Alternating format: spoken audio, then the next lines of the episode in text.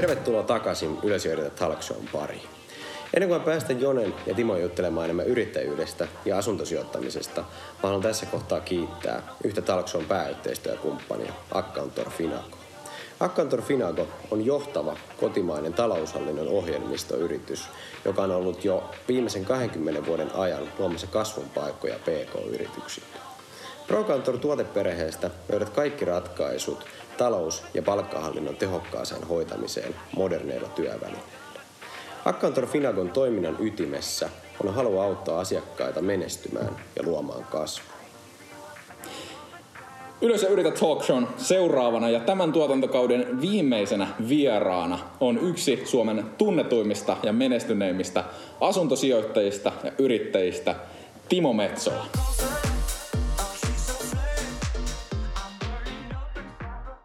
Tervetuloa Ylös ja yritä talk shown pariin. Kiitos, kiitos kunniasta. Mikä meininki? Hyvä meininki. Tässä oli kiinnostava puheenvuoro alla. Koitin kuunnella tarkkaa ja oppia. Joo. Onko sulla vielä Airbnb-kämppiä?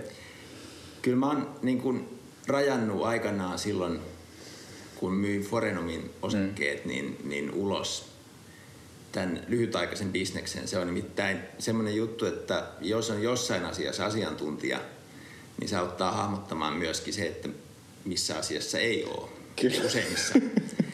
Ja, tota, ja nostan hattua näille, jotka Airbnb-bisneksessä pärjää, koska tota, se vaatii paljon erityisosaamista, Kyllä. Mitä, mitä näin niin kuin automaattisesti, niin kuin hyvin tuossa puheenvuorossa tulikin esiin näistä, näistä tilaisuuksista, niin ei mitenkään asuntosijoittajalla automaattisesti ole, vaan se on ihan oma, oma, oma lajinsa.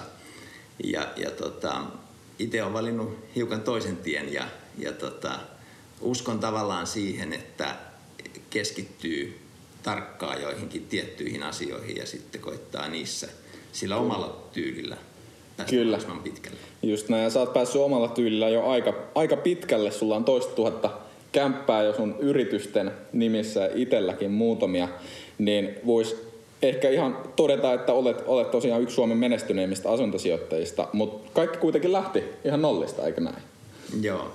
No nollista lähti. Siihen mm. mä sanoin joo. Tuosta täytyy korjata, että kun puhutaan mun yrityksistä mm. ja näin, niin se on totta, että meillä rahastoissa on, on reilu pari tuhatta asuntoa. Se ei suinkaan tarkoita, että ne olisi mun rahastoja, Kyllä, vaan, vaan, vaan tota, rooli on hiukan toisenlainen ja kaiken kaikkiaan noin kuuden miljardin euron asuntovarallisuutta hoidetaan, mutta se ei myöskään tarkoita sitä, että ne miljardit olisi mun. Kyllä. Mutta Eikä tota- sitä, että sä niitä kaikkia siellä nakuttelet eteenpäin ja hoidat vuokralaiset itse. Kyllä, mutta toki, toki kun sieltä nollasta, sun mainitsemasta nollasta on lähetty, niin on siinä ollut punnertamista vaihe vaiheelta, että on, et on päässyt.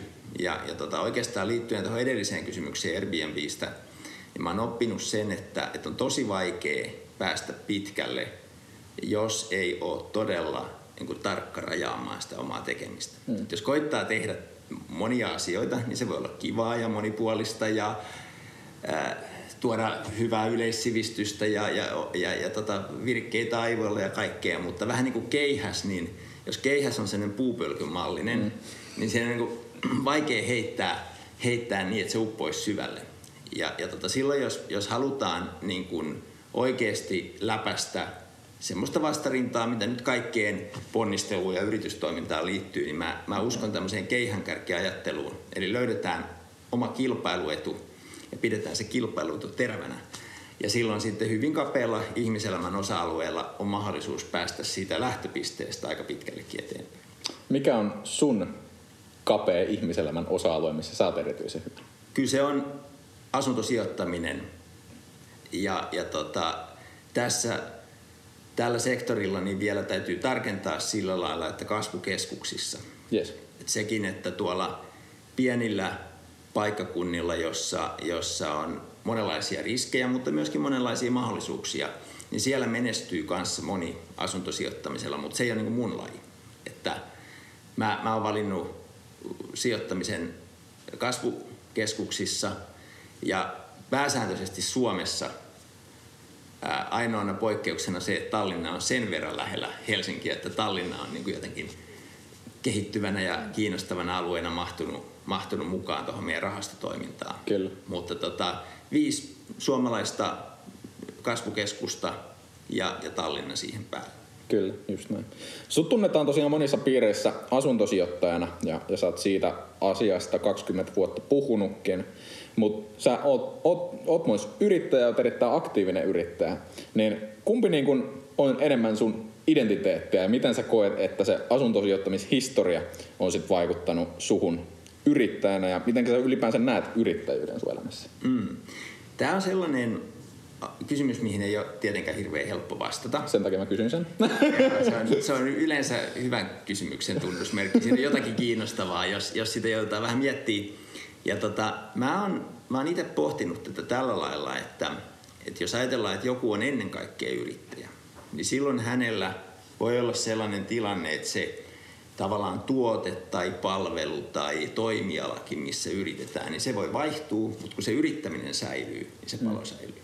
Ja itsekin on ollut sijoittajana ja, ja, ja, ja tässä vuosikymmenten varrella niin kuin mukanakin myöskin muunlaisessa toiminnassa kuin asuntosijoitustoiminnassa. Mm. Mutta mä oon todennut, että vielä sitä yrittämistä enemmän mua kiinnostaa se asuntosijoittaminen. Et se on, se on niin kuin ensisijainen. Se ei tarkoita, että näistä kaikista universumin bisnesmahdollisuuksista asuntosijoittaminen Suomeen olisi nyt just se maailman paras. Eikä mun mielestä tarviikaan olla. Mun mielestä se on riittävän hyvä ja se on kiinnostava. Se on joku sellainen, jossa mä oon jo valmiiksi niin kuin jonkun verran sisällä. Ja, ja se, että kun sanon jonkun verran, niin se voi kuulostaa niin kuin vähättelyltä, mutta mä tiedän, että miten paljon opittavaa mm. niin kuin on. Ja esimerkiksi tämä korona-aika on, on osin resetoinut semmoista vanhaa tietoa. Eli tämä on, tämä on muuttanut semmoisia tiettyjä asuntomarkkinoiden pitkäjänteen jatkuvuuksia. Siinä on tullut epäjatkuvuuskohta ja, mm. ja, ja tilanteet ja asetelmat on muuttunut. Ja se on vaikuttanut kehyskuntien mm. Asemaan ja näin. Ja tästä on seurannut se, että tässä aika nöyränä poikana on joutunut myöntämään, että on tosi paljon opiskeltavaa mm. tässä uudessa tilanteessa. Kyllä. Et me varmaan kaikki tiedetään tämmöisiä ihmisiä, jotka tota, on 20 vuotta tai pidempäänkin tehnyt jotain juttua ja he mielestään tietää. Ja sitten maailma muuttuu ja heiltä jääkin vähän niin kuin huomaamatta, että hetkinen, että tämä onkin eri peli. Mm. Ja, ja, ja, ja se kokemus on tietysti resurssi, mitä ei, ei koskaan niin tarvi kokonaan antaa pois. Mutta tota, kokemuksella ei oikeastaan välttämättä hirveästi muuta arvoa kuin se, että se nopeuttaa uuden oppimista. Ja semmoinen kokemus, joka ei nopeuta uuden oppimista eikä tuo perspektiiviä, niin se kokemus voi olla siis myöskin jonkin sortin jarru. Hmm. Koska sä jää, jos sä jäät sen menneisyyden vangiksi ja sä ajattelet menneisyyden logiikassa, logiikalla maailmassa, joka on muuttunut, hmm. niin, niin tota, joku toinen voi tulla ja mennä oikealta ohi ja, ja, ja tota, varastaa paikan. Kyllä.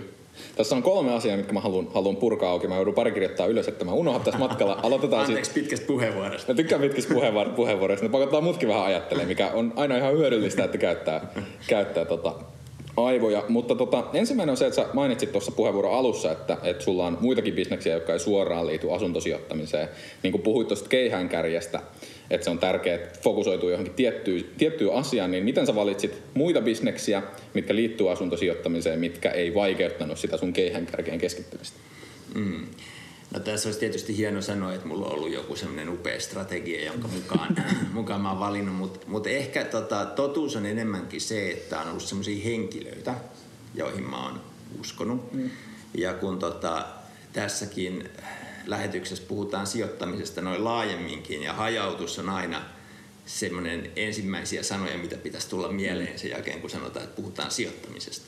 Niin mulla on tietysti ihan suhteettoman iso paino siis omassa sijoitustoiminnassa, omassa yritystoiminnassa on, on asuntosijoittamisessa se asuntomarkkinoilla. Sattuneesta syystä. Niin, niin tässä sitten se, kun on tullut sellaisia sopivan tyyppisiä tilanteita, niin mä oon jossain määrin lähtenyt niin kuin sijoittajaksi sitten toisen toimialan juttuihin, mutta tietäen sen, että mä en kuitenkaan koskaan siitä toimialasta, vaikka mä kuvittelisin ymmärtäväni jotain, niin se on pelkkää pintaa, ei sillä ole välttämättä totuuden kanssa merkitystä. Mutta sitten yksi sellainen, kun aikanaan joskus 5000 asuntoa itse olen vuokrannut ja, ja se on sellainen, että se kehittää siis ihmistuntemusta, mm. siis toiminut vuokravälittäjänä siellä asiakasrajapinnassa ja saanut paljon hyviä ja muutamia huonoja, huonoja kokemuksia, niin, niin mä on, luotan enemmän kuin siihen, että mä ymmärtäisin kokonaan vierasta toimialaa sitä, että mä saan jonkun vaikutelman jostain ihmisestä tai itse asiassa kaikkein mieluiten tiimistä. Että jos on sellainen tiimi,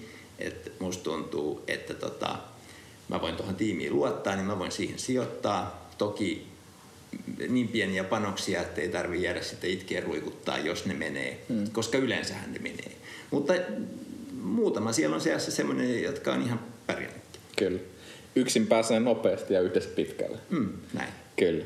Sä puhuit tuossa aikaisemmassa puheenvuorossa myös siitä, että, että, että usein kun tekee minkään tason sijoittamista tai yrittää millään tapaa tulevaisuutta ennakoida, niin on se aina tietty niin kuin jatkuma, mitä katsoo, minkä olettaa, että kun asiat menee niin kuin mä päässäni kuvittelen, niin päästään pisteestä A pisteeseen Ö tietyillä stepeillä siinä välissä. Mut Toihan, toihan on täysin väärä logiikka. Kyllä. Koska jep. se ei koskaan toteudu. Just näin. Mun mielestä kaikkein tärkeintä on se, että tässä on nyt tämä mun polku, mm. mitä mä ajattelin kulkee. Ja sitten koittaa arvata, että mikä mut voisi yllättää. Kyllä. Ja just näin. Ja tästä päästään siihen kysymykseen, mitä mä olin esittämässä, mikä on se, että kun tällainen epäjatkuvuuskohta tulee, niin kuin se aina tulee, mm. niin millaisia tietyllä tapaa mindsetin muutoksia siinä tarvii tehdä, jos on sellainen ihminen, että olettaa, että asiat menee just niin kuin olettaa, jotta ne ei yllätä ja jotta niitä pystyy hyödyntämään? Niin. Tota, no nyt ensinnäkin siis mun mielestä ei koskaan, tai no koskaan ja koskaan, mutta ei ole hirveän fiksua kuvitella, että asiat menis niin kuin on suunniteltu. Se, ei. se niin kuin, me tiedetään yleisen elämänkokemuksen perusteella, että jos lähtee siitä, että asiat menee niin kuin, se on tällainen, että jokaisella nyrkkeilijällä on suunnitelma, kunnes tulee mm. ensimmäinen isku naamaa. Sitten alkaa se varsinainen matsi.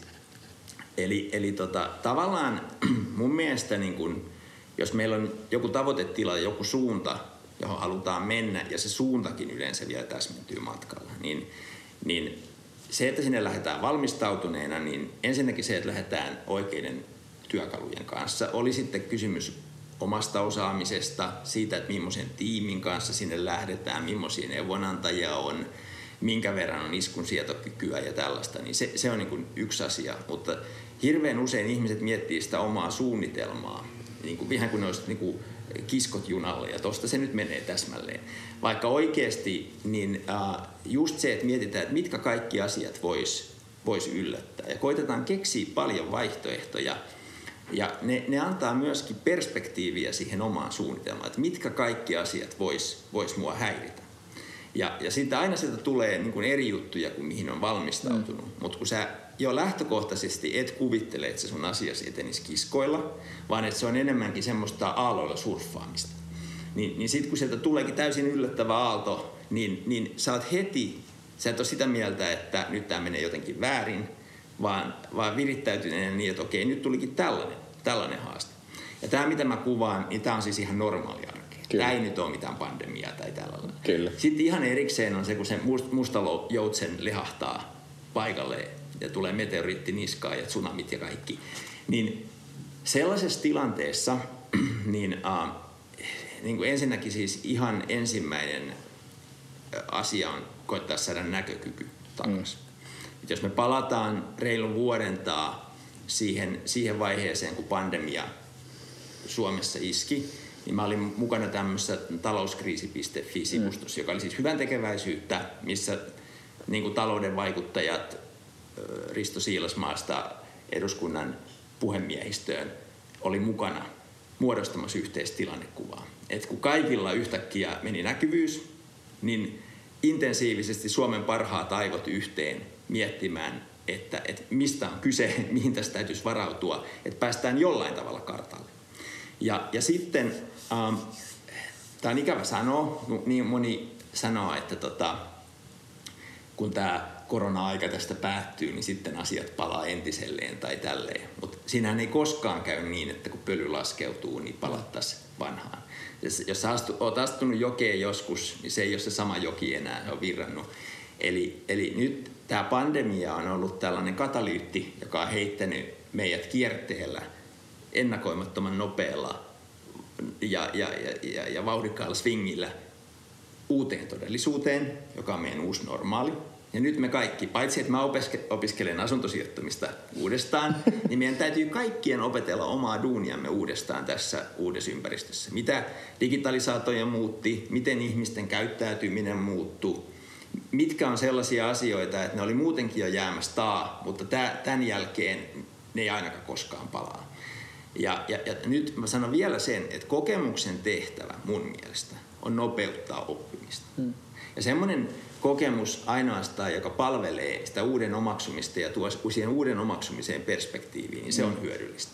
Semmoinen kokemus, joka toimii niin kuin ankkuri tai perässä raahattava kuorma, mm. joka pitää kiinni sua siellä vanhassa silloin, kun pitäisi päästä nopeasti uuteen kiinni, niin, niin se on jopa vaarallista. Mm.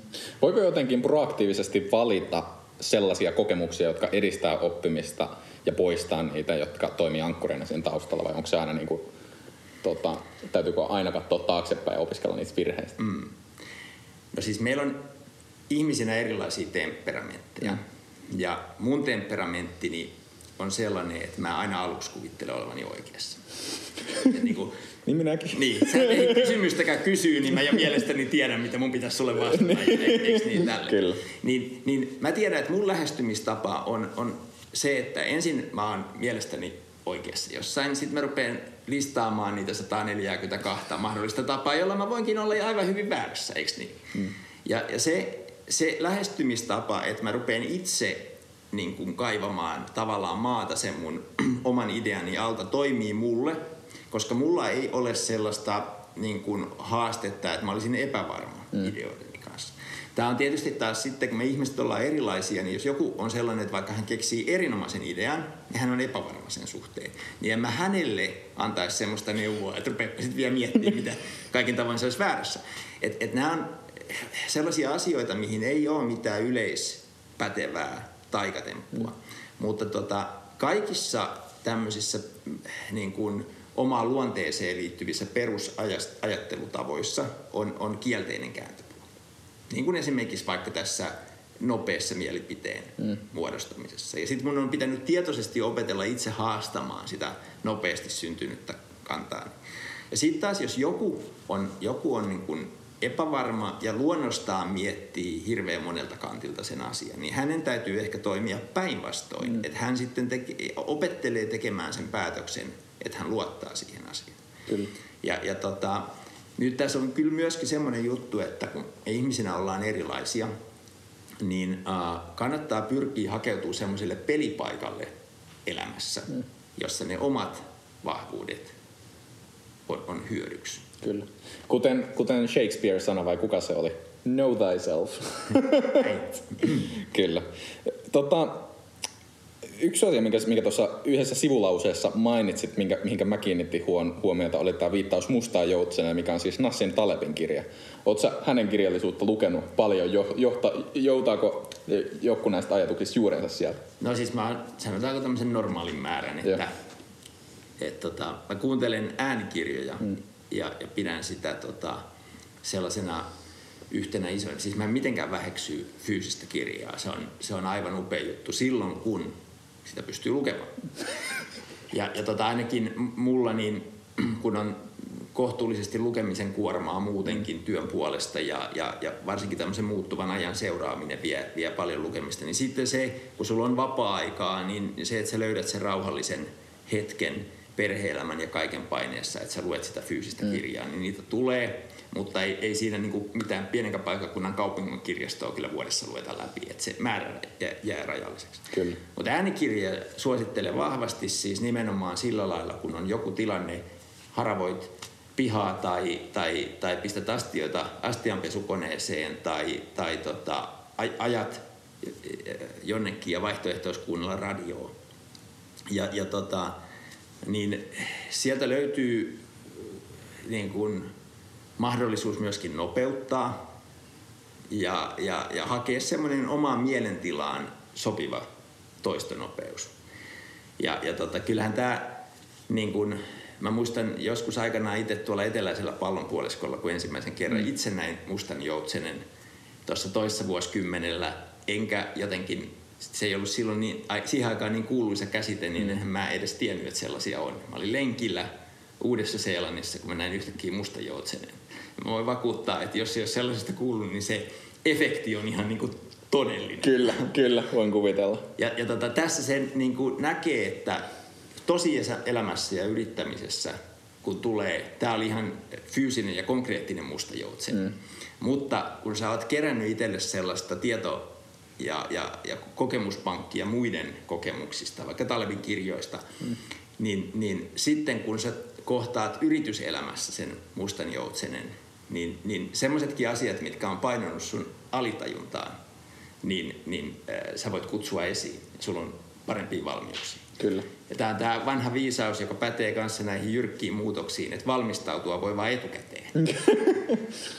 ja siksi pitäisi niin kuin kaivaa kaivoa ja, ja tehdä näitä tämmöisiä investointeja ennen kuin niitä tarvii. Et vaikka mä puhun tämän erikoistumisen puolesta siitä, että kuinka sä toteutat sitä sun, sun asiaa elämässä, mitä sä teet, niin sitten sinne taustalle on hyvä kerätä semmoista niin kuin mahdollisimman laajaa pohjaa, josta sä voit sit saada tukea sille sun keihään kärkimäiselle tekemiselle. Kyllä, just näin. Puhutaan kohta vielä lisää asuntosijoittamisesta. Mä haluan kysyä vielä yhden tällaisen yleisen filosofisemman tason kysymyksen, mikä on siis se, että miten sä pysyt ajantasalla muuttuvassa, muuttuvasta maailmasta ja miten sä pidät huolta, että, että se sun informaatio on ajantasasta? No se on pirun vaikeeta. Niin on. Sen takia mä kysyn. Ei, mä tein maaliskuun alussa 2005 sen ratkaisu, että mä siisin kaikki mun puhelut vastaajaa. Eli, eli tota, mä en ole vastaanottanut yhtään puhelua 16 vuoteen. Jos mä puhun jonkun kanssa puhelimessa, niin mä soitan. Ja, ja tota, se on ehkä niin kuin raju ratkaisu, mutta sitä edeltävä tilanne oli se, että mä sain aika paljon niitä puheluja. Ja, ja tota, mä en ole, tota, mä oon rajannut alusta asti somen kokonaan pois. Mm. Mä en käytä edes Whatsappia, enkä ole koskaan käyttänyt, mä en halua niitä ryhmiä näin. Ja mä niin kuin varsin monilla tavoin koitan suojella itteeni niiltä jatkuvilta häiriöiltä. Mm. Ja jos ihan rehellisiä ollaan, niin siitä huolimatta niin vaikeeta on omaksua sitä tarvittavaa tietomäärää, että et mä en ymmärrä, että kuinka siellä Twitterissä nokkeluuksia heitellen ja, ja puheluihin vastailen ja näin voi selvitä siitä samasta. Ehkä on niin kuin, prosessorissa enemmän käyttötehoa ja, ja, ja, ja tota, paremmat muskelit kuin mulla. Mutta tota, tässä me ollaan jatkuvasti semmoisessa tilanteessa, että asioita tahtoo olla aivan liikaa. Ja mä oon noudattanut semmoista logiikkaa, että mä karsin kaiken, minkä mä voin. Eli esimerkiksi mä en halua karsia mun ystäviä pois, mutta mä karsin sen someilun. Mm.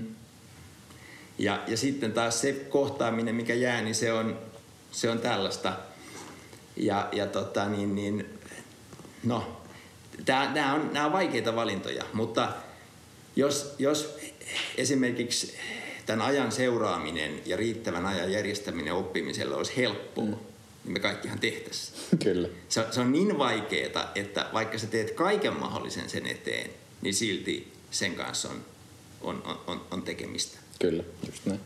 Sut tunnetaan tosiaan asuntosijoittajana, sulla on, sulla on monia monia ö, tota, saavutuksia, mitä sä oot siinä skenessä tehnyt. Vuokraturva Oyn perustaminen, Forenomin perustaminen. Mutta yksi, yksi mielenkiintoisimmista mun mielestä on se, että sä oot myös perustanut Suomen ensimmäisen tota, asuntorahastotuotteen, eikö näin? Joo, yksityissijoittajille. Kyllä, just näin. Niin mitenkä tota, toi prosessi lähti käyntiin ja mitenkä se sun aikaisempi historia johti siihen pisteeseen, että, että tällaiseen ratkaisuun päädyitte ja tällainen asia sitten luotiin? Joo, tässä oli erittäin tärkeässä roolissa mun yhtiökumppani Jaakko Sinnemaa, jonka kanssa yhdessä ollaan alusta asti nämä rahastotuotteet tehty. Ja siinä oli semmoinen tilanne, että molemmat tahoilla, me oltiin siis vanhoja ystäviä silloin jo 2000-luvun ensimmäisen vuosikymmenen puolivälissä oltiin tunnettu liki 10 vuotta, mutta tota, ei ollut tehty varsinaisesti bisnestä mm. sen kummemmin yhdessä, mutta, mutta oltiin hyviä ystäviä ja oli molemminpuolinen kunnioitus. Ja sitten yhtä aikaa Jaakko ja sitten toisaalta niin kuin minä omalla tahollani niin, niin keksi sen, että täytyisi olla joku semmoinen tapa, että varakas sijoittaja, henkilö tai, tai joku muu toimija, niin voisi sijoittaa asuntoihin paljon ilman, että hän hautautuu siihen arjen käytännön, mm. niin kuin haljenneiden lavuarjen ja, ja, ja, ja kadonneiden avainten niin kuin, mm. suohon. Ja tota, siihen aikaan me oltiin tuotu markkinoille sellainen ostotoimeksiantopalvelu ja ostettu siis jo ihan niin kuin tuhat määrin asuntoja yksityishenkilöille, yksityissijoittajille niin, että me etsittiin tosi hyvä sijoitusasunto ja jonailtiin kaupat ja, ja, ja, ja, ja tota, se oli niin kuin osaltaan ehkä kiihdyttämässä silloin aikanaan reilu 15 vuotta sitten niin kuin asuntosijoittamisen suosion kasvua. Mm. Saatiin pankit ymmärtämään tätä ja rahoittamaan ja, ja tehtiin paljon yhteistyökuvioita, asuntosijoitusiltoja ja näin. Ja tota, nyt niin siinä tuli esiin vaan sitten se, että kun jollain kiireisellä yrityksen toimitusjohtajalla on 30 äh, vuokralaista, 30 asuntoa, niin vaikka kuinka oli ulkoistettu hallinnointipalvelut ja muuta, niin varsinkin jos sattui joku julkisoleen kysymyksessä, niin siinä ne soitteli yrityksen vaihteeseen ja pyyteli sitä puhelimeen ja näin. Eli huomattiin, että on sellainen tietty raja, minkä yli on niin kuin muissa asioissa kiinni olevan ihmisen vaikea mennä asuntosijoittamisessa ilman, että siitä alkaa tulla taakka. Ja sitten huomattiin myöskin, että on sellaisiakin ihmisiä, joille heidän tapansa elää on vaan sellainen, että he ei kestä ollenkaan sitä, että joku vuokralainen sieltä soittelee. Eli, eli tavallaan asuntosijoittamisen suosion kasvulle – niin muodosti tulpan sellainen, että ei ollut mahdollisuus vaan tehdä niin, että niin antaisi rahaa ja joku hoitaisi sen ja itse ei tarvitsisi niin osallistua mm. mihinkään. Ja siitäpä sitten syntyi Jaakon kanssa, lyötiin päämme yhteen ja, ja tota, lähdettiin tekemään rahastoa. Ice Capital teki eh, instituutioille ja, ja sitten me tehtiin taas yksityiselle puolelle. Silloin 2006-2007 sitten ensimmäiset rahastot käynnistyi. Eikä siinä nyt ollut sen moniin muihin asioihin oli, oli rahastoja, niin kuin tänä päivänäkin oli, mutta kukaan ei oikein ollut ajatellut sitä, että asunnoillekin voisi olla. Hmm. Et en pidä sitä niin kuin sinänsä niin kauhean kummallisena keksintönä, mutta ajoitus oli tietysti niin kuin hyvä. Et se osuu aika hyvin siihen asuntosijoittamisen suosion kasvuun. Kyllä. Ja asuntosijoittaminen tosiaan on ollut suosiossa ja yksityisten vuokranantajien määrä Suomessa on ihan jäätävässä niin kuin lisä, niin kuin kasvussa. Miten sä tota, näet sen niin kuin tietyllä tapaa siirtymän yksityisestä henkilöasuntosijoittajasta siihen, että sijoittaa yhtiömuotoisena? Mitä sä näet, että on jotain kriteerejä tai peukkusääntöjä, että miten se niin kuin asuntosijoittaminen yhtiöittäminen kannattaisi tehdä ja millaisessa vaiheessa? Mm, ja kannattaako sitä tehdä? Siis Ylipäänsä niin, kyllä. Se, se on sellainen, että ei voi sanoa, että kannattaa tai ei kannata, vaan se riippuu siitä, siitä tilanteesta. Ja nythän siis yksi semmoinen klassinen hyöty, mikä asuntosijoittamiseen on liittynyt, niin on se, että jos asuntoja on yksityishenkilönä ostanut itselleen mm. ja sitten niiden arvo on noussut, niin myöskin niiden vakuusarvo on noussut. Ja vaikka ää, ei ole siis myynyt niitä eikä ole joutunut maksaa myyntivoittoveroa, niin sitä kasvanutta vakuusarvoa on tässä lumipallomallissa ää, niin kuin sitten tehokkaasti pystynyt hyödyntämään taas uusien asuntojen hankintaan. Et, et näin on itse, itse tota toiminut aikanaan ja, ja, ja moni meidän asiakas on toiminut ja eräälle Mikko Sjögrenille kerran kerroin tämän mallin ja hän on varsin ponnekkaasti paitsi käyttänyt sitä, niin myös vienyt mallia ilosanomana Suomen kansalle eteenpäin. Ja, ja, ja tota, tässä on semmoinen aika kova korkoa korolle elementti, koska tässä ei mitenkään niin kuin kierretä veroja, mutta kun se vakuusarvo kasvaa sinne omaan kotipesään, niin se mahdollistaa niin kuin uusien omaisuuserien hankkimisen mm. sinne. Ja, ja se on ihan toinen asia kuin se, että on yritys, jossa on, on, on tätä omaisuutta. Että niin kuin euro omassa lompakossa ja euro yrityksen kassassa ei ole sama asia. Mutta sitten taas toisaalta niin yritystoiminnassakin on omat etunsa. Ja, ja meillä on niin kuin tietty, jos on vahva tase siellä, niin ainakin nykyisen tilanteen mukaan vielä niin kuin hyvin maltillisella verotuksella on maksu, mahdollista maksaa osinkoja tiettyyn pisteeseen asti ja näin.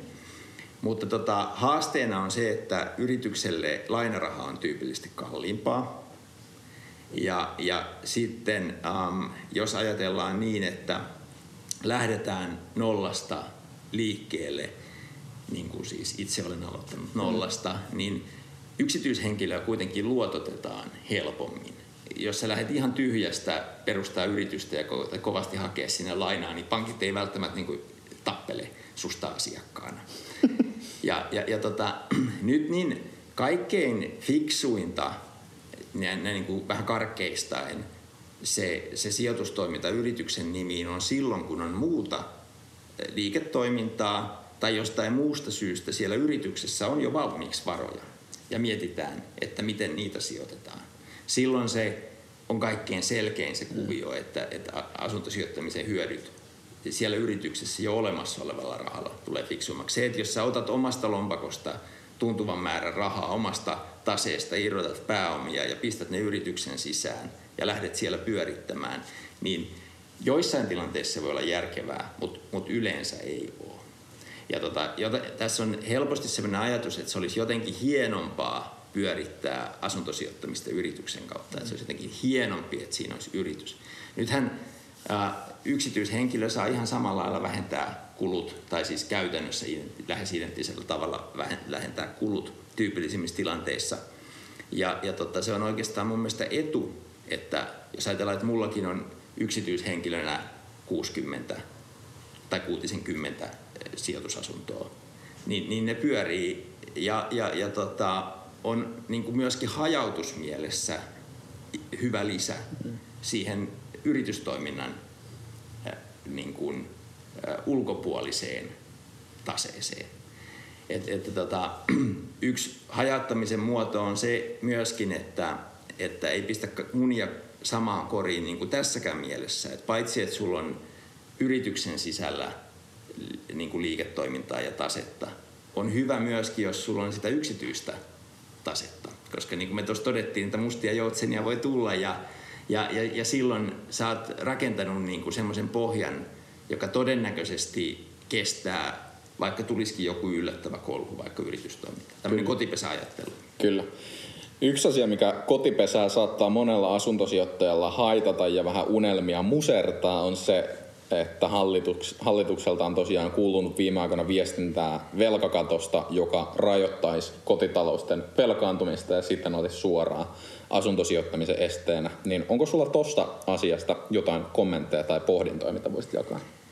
Ja tässä Mörttisen työryhmässä, joka siis valtiovarainministeriön työryhmä, jota Mörttinen veti, niin äh, tässä oli siis puolitoista vuotta sy- syksyllä lokakuussa 2019 julkistettu mietintö, niin siellä oli 15 prosenttia tässä mietinnössä annettu pankille mahdollisuus tehdä poikkeuksia. Eli, eli kun, kun pääsääntö on se, että nämä rajat sitoo, niin 85 prosenttia näin ja 15 prosenttia poikkeuksia. Ja niin kuin vakavaraisena asuntosijoittajana eh, siellä ruudun ääressä en välttämättä olisi siitä niin kuin liian huolissani. Että jos, on, jos on hyvin vahva tase, niin aika hyvät mahdollisuudet on päästä jonkun pankki just sinne 15 prosenttia, että lainotus jatkuisi. Sinänsä se, että velkaantuminen kasvaa, niin jos niitä käppyröitä katsoo, että mihin tahtiin velkaantuminen, suomalaisten velkaantuminen on kasvanut, niin vaikea, jos niitä niin oikein tutkimalla rupeaa tutkimaan, itsekin on ollut, ollut vähän niin kuin valiokunnissakin kuultavana tuolla Arkadianmäellä aiheesta, niin hyvin vaikea on mennä sinne ja sanoa, että ei tälle velkaantumiselle tarvitse mitään tehdä. Mm.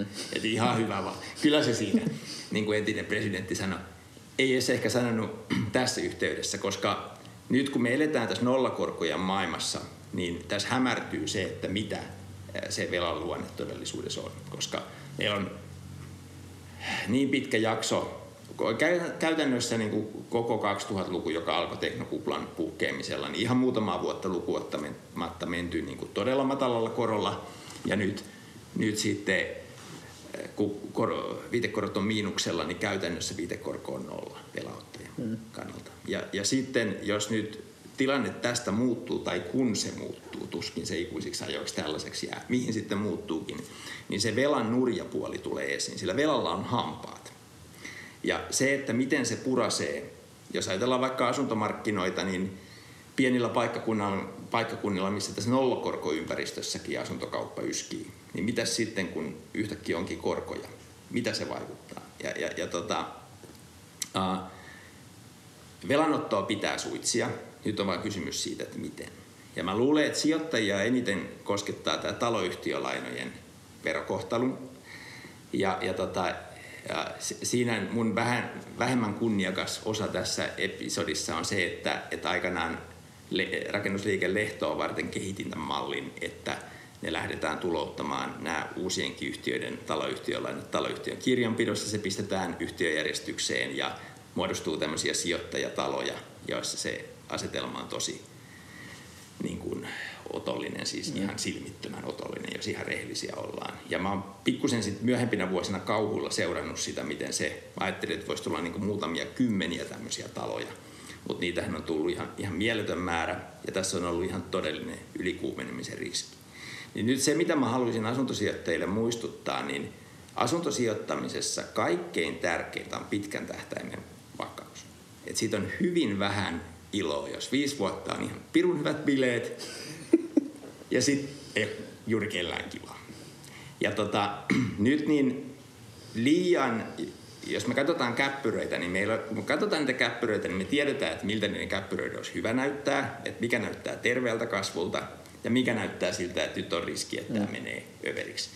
Ja Suomessa oli jo syntymässä sellainen tilanne, joka olisi voinut kehittyä asuntokuplaksi. Mutta kolme vuotta sitten, kun Ruotsissa ja, ja jopa Tukholman keskustassa asuntojen hinnat laski keskellä no, niin kuin noususuhdannetta ja hetken aikaa näytti siltä, että suorastaan romahtaa. No ei lopulta sitten romahtanut. Mutta suomalaiset rakennusyhtiöt ja pankit ja ihan niin kuin lainaottajatkin pelästy sen verran, että me saatiin vähän jäähdytysnestettä koneeseen. Mm. Ja nyt sitten sillä kertaa niin kuin vältyttiin tältä tilanteelta. Nyt tämä on äärimmäisen mielenkiintoinen tämä pandemian aikana käynnistynyt laukka asuntokaupassa. Et iso osa Suomesta elää hiljaiseloa, mutta sitten meillä on nämä tietyt kaupungin osat, joissa on kaikkein nopein nousu, mitä mä oon omalla urallani nähnyt. Et esimerkiksi Kalliosta, kun joskus muinoin viime vuosituhannella ostin asuntoja, niin mä kiinnitin siitä huomiota, että marraskuusta viime vuoden marraskuusta tämän vuoden maaliskuuhun, niin siellä oli useampia asuntoja, joiden arvo nousi siis siinä neljäs kuukaudessa enemmän kuin mitä mä olin nimellishinnassa niistä maksanut. Ja mä sanoisin, että tämä on niin kuin vauhdikasta nousu. Näin voisi sanoa. Ja nyt palaisin siihen, että asuntosijoittajan paras kaveri on vakaus. Kun tätä on tarkoitus, jos tätä on tarkoitus niin kuin tehdä vaan ottaa helpot rahat ja sitten siirtyä seuraaviin hommiin, niin se on eri peli. Mutta jos on tarkoitus nyt vuodet ja vuosikymmenet pyöriä tässä asuntosijoittamisen ympärissä, ympyröissä, niin vakaus on se, mihin kannattaa pyrkiä. Se on myöskin ihan kansantalouden kannalta tärkeää. Kyllä. Tämä malli, että muutama vuosi on tosi kivaa ja sitten on just niin kuin liian kivojen juhlien jälkeen niin pää niin kuin tosi kipeä. Niin se on, se, on, se on uhkakuva ja sen torjuminen, niin se on ihan yhtä mukavaa kuin bileissä haettaisiin vaimo hakisi kädestä lasin pois. Mutta se voi silti olla fiksu. Kyllä. Ja tämä on mun mielestä tosi hyvää niin kuin, tällaista jalkojen maahan tuomista ja oikeasti niin kuin, sitä kovaa faktaa tuolta skenestä sisältä katsottuna, mitä ehkä, ehkä tota, lukijat, ää, uutisten lukijat ei ole kenties jopa hyvästä medialukutaidosta huolimatta onnistunut sieltä, sieltä vahvasti värittyneistä uutisotsikoista välttämättä poimaan. Niin tosi hyvää insightia. Mennään tässä kohtaa, mulla on vielä monta sivua täällä kysymyksiä, mutta mä en valitettavasti niitä kaikkia kerkeä tässäkään jaksossa kysymään, joten mennään tässä kohtaa tota, yleisökysymyksiin, josta ensimmäinen on se, että miten asuntosijoittaminen on muuttunut toimintasi aikana, ja tähän toivoisin sellaista pikkusen tiivistettyä vastausta. Joo. Tää, silloin kun mä aloitin 97, vaikka sääntely oli purkautunut 95, niin tämä oli niinku sellainen mahdollisuus, mistä oikeastaan kukaan ei tiennyt ja jos sattui tietämään, niin ei pitänyt minä. Ja, ja tota, um, silloin oli semmoinen asetelma, että asuntojen hintojen ja vuokrien suhde oli, oli ihan, ihan niin kuin huikea hyvä. Ja nyt tästä on tullut sitten koko, koko kansan urheilua. Tämä on saavuttanut semmoisen tietyn ehkä saturaatiopisteenkin. Ja, ja, ja tota, se on, tämä on muuttunut tosi paljon. Ja mä sanoisin, että on tärkeää muistaa, kun kuuntelen näitä menneiden vuosikymmenten sankaritarinoita, että ne on ollut siinä maailmassa. Se on ihan, jos sä olisit ostanut Facebookin osaketta silloin, kun se listautui tai Amazonia 90-luvulla, ihan hieno juttu. Ja voi olla vieläkin hyvä idea ostaa, mutta se on kuitenkin niin, että, että tota, maailma ei ole ollenkaan samanlainen kuin se oli silloin, jolloin ne tarinat ei suorastaan sovellu tähän. Ja nyt kun katsotaan tulevaisuutta, niin täytyy muistaa, että vuokraisesta on pulaa ollut enää, niin kuin, siis on ollut pulaa tämä viimeiset 25 vuotta, ja nyt vuokralaisista ei enää ole pulaa tulevaisuudessa. Et me ollaan siirrytty semmoiseen bisnekseen, jossa kilpaillaan hyvistä vuokralaisista ja se on voittaja, joka saa ne. Et enää, enää ei riitä se, että sulla on asunto ja sä automaattisesti saat sinne vuokralaiset, vaan, vaan tämä on monella tapaa muuttunut. Eli se on, se on muuttunut ihan valtavan paljon ja uutisotsikoiden perusteella ei voi niin kuin opiskella. Pitää liittyä Suomen vuokranantajien jäseniksi ja, ja, ja tehdä kotiläksyjä, eikä uskoa niitä vanhoja sakaritarinoita. Kyllä, just näin. Seuraava kysymys, mikä aika hyvin ää, tota, sointuu tähän edelliseen kysymykseen. Nykyään asuntosijoittaminen on todella trendikästä. Onko sun mielestä tulossa jonkinnäköinen kupla, mistä mediassa on uuti- uutisoitu paljon? No mä luulen, että just tämä mainittu tilanne, että ihan siis, no helmikuussa me kerrottiin ulos, että vuokra-asuntotopula on käytännössä koko Suomessa päättynyt. Ja niinkin tuoreesti kuin helmikuussa, niin vaikka vuokralaiset ry lähetti vastatiedotteet, että ei ole. Mutta mut, mut nyt kun vähän tarkemmin laskettu, niin on huomattu, että okei, niitä olikin 20 vuotta, kahdeksan, sitten 800 000 ja nyt on miljoona. Ja tota, neljäs kuukaudessa tämä on tullut niin kuin yleiseen tietoon, niin mä luulen, että tämä jarruttaa.